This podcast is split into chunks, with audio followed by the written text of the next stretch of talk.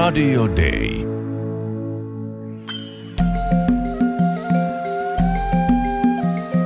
Usko, toivo, rakkaus.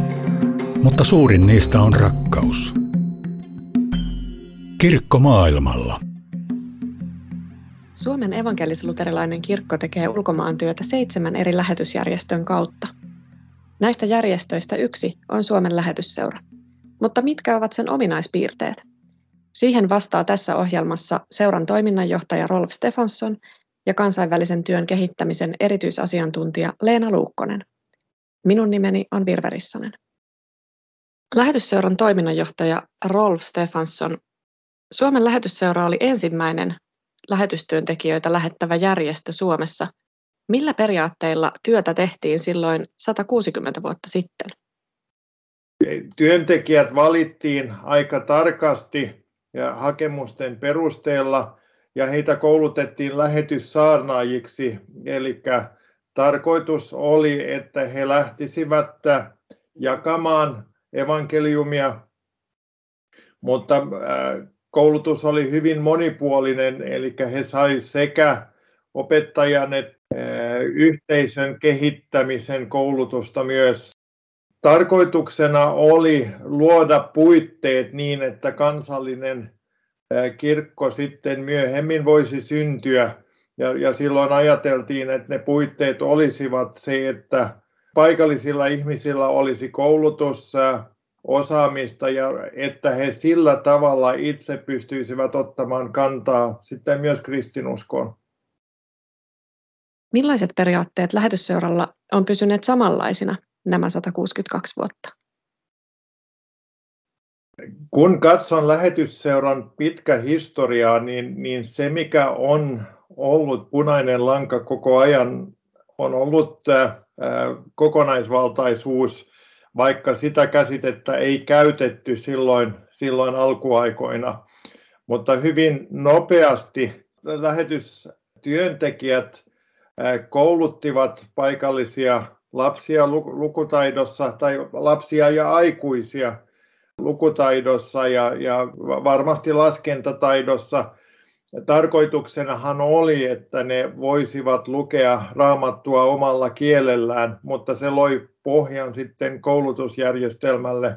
Samalla tavalla hyvin nopeasti ää, aloitettiin terveydenhuollon tarjoamista ja, ja ää, aika paljon tehtiin ää, työtä myös ihmisten toimeentulon kautta, muun muassa tehtiin kokeilua puuvillan viljelemisen kanssa ja, ja tota, paikallisen vaatetuotannon kanssa, niin ää, tämä kokonaisvaltainen näky on seurannut lähetysseuraa kautta historian, että aina se Jumalan palveluselämän tota, tarjoaminen ja kehittäminen ja paikallisten seurakuntien perustaminen ja, ja heidän tukeminen on kulkenut käsi kädessä eh, ihmisten fyysisten ja sosiaalisten tarpeiden kohtaamisella.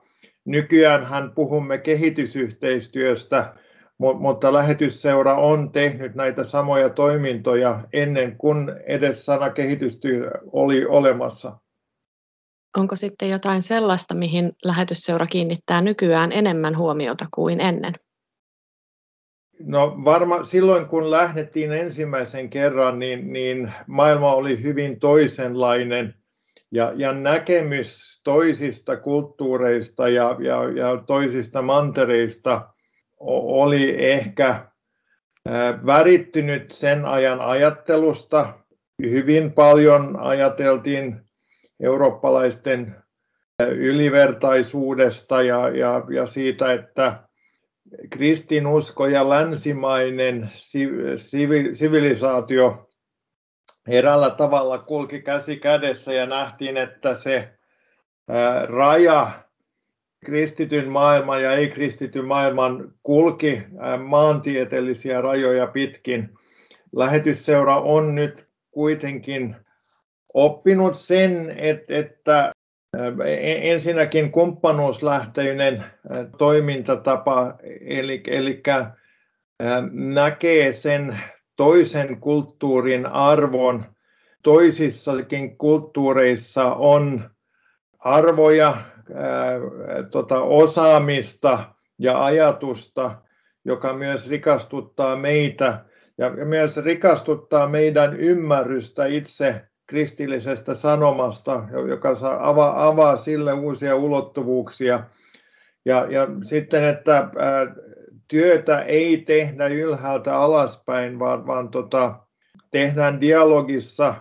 Ja, ja nyt kun Afrikan ja Aasian kirkot ovat kehittyneet, niin nykyään puhutaan kumppanuudesta, siis että tehdään yhdessä toisten kanssa ja katsotaan, että omistajuustyöhön on sillä paikallisella tasolla, että me voidaan kulkea rinnakkain, mutta vastuu ja omistaminen on aina sillä, sillä kumppanilla. Eli, eli sillä tavalla toimitaan hyvin uudenlaisilla periaatteilla.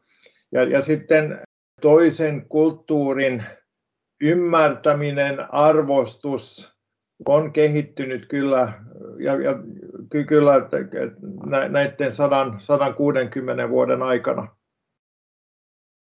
Onko sellaisia virheitä tehty työssä viime vuosikymmenten aikana, mistä olisi sitten opittu? Lähetystyö minun mielestäni on jatkuva oppiminen.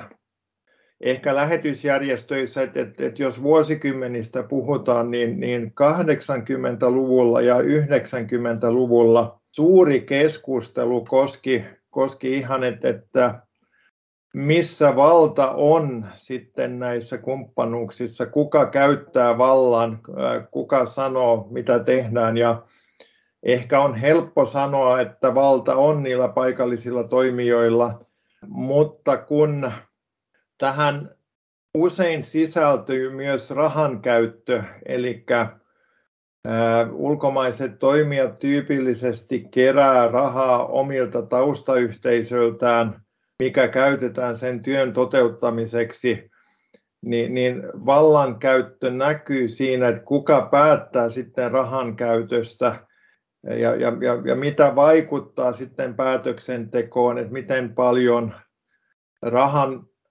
lahjoittajat vaikuttavat siihen, miten paljon ne, ne ryhmät, joille sitä käytetään, voivat saada äänensä kuuluviin ja, ja mi, millä tavalla muodostetaan nämä nämä päätöksentekomekanismit. Se, se, tämä ei koske vain lähetysjärjestöjä, vaan se koskee koko humanitaarisen avun ja kehitysyhteistyön kenttää, eli että millä tavalla valtakysymykset ratkaistaan. Millä tavalla ne pitäisi sun mielestä ratkaista?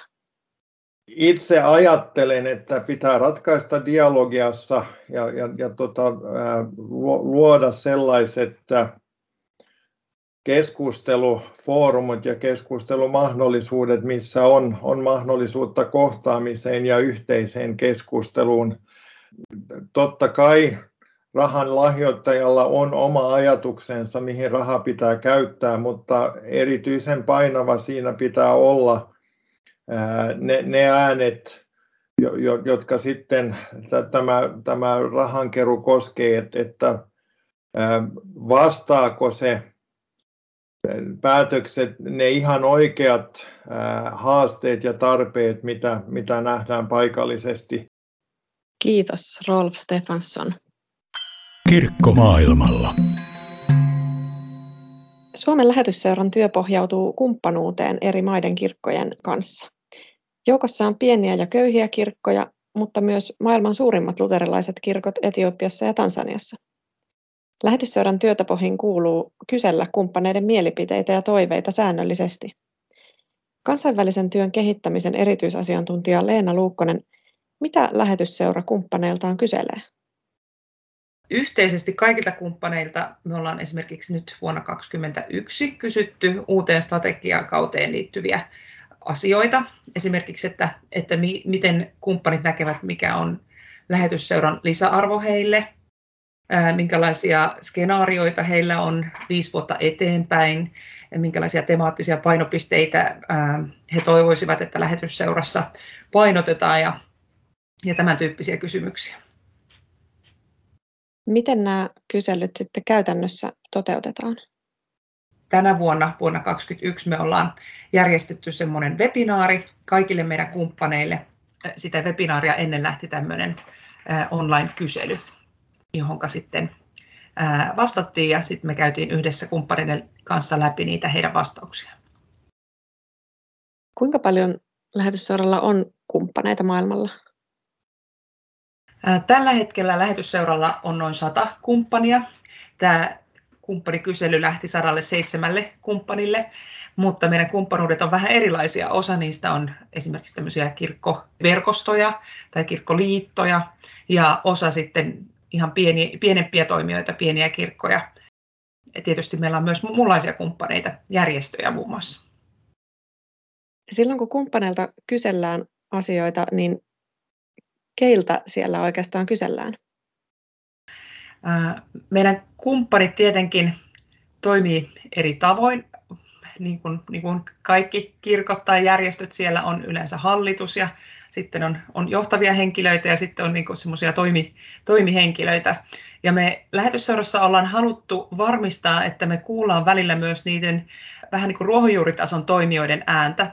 Eli että ei aina kysyttäisi vaan johtajalta, toiminnanjohtajalta tai piispalta tai, tai hallitukseltakaan heidän mielipidettään, vaan kysyttäisiin niiltä henkilöiltä, jotka toimii siellä ruohonjuuritasolla, esimerkiksi projektikoordinaattoreilta.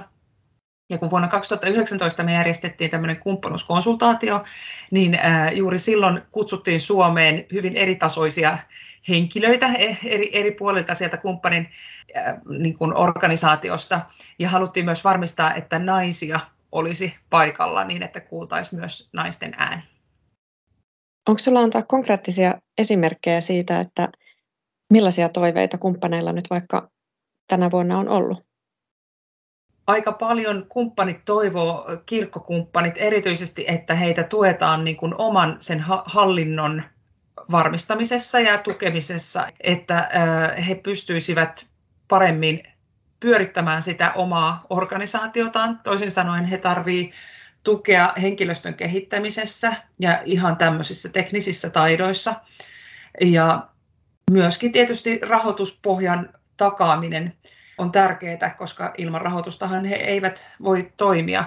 Kumppanit tarvitsevat tukea esimerkiksi uuden rahoituksen löytämisessä ja tämmöisessä varainkeruun kehittämisessä.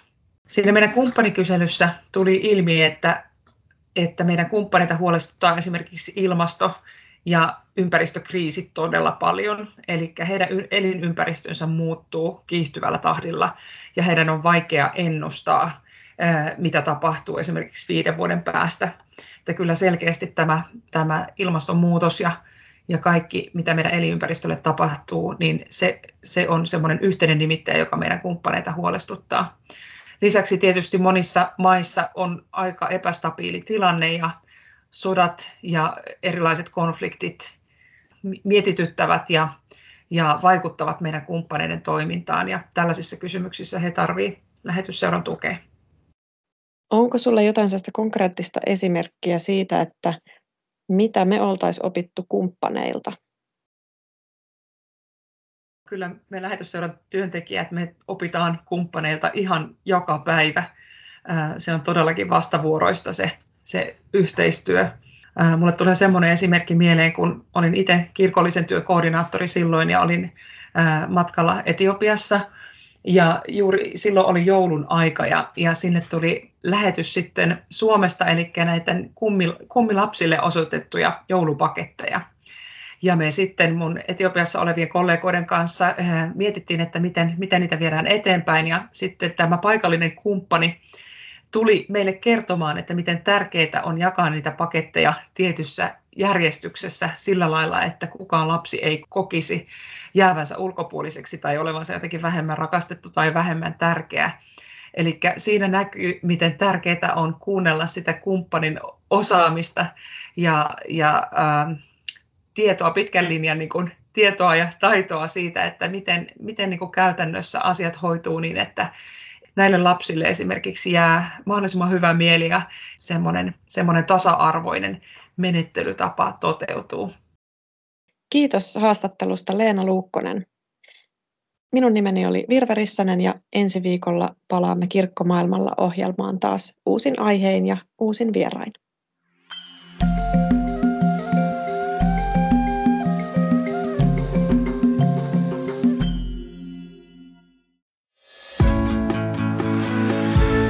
Radio Day.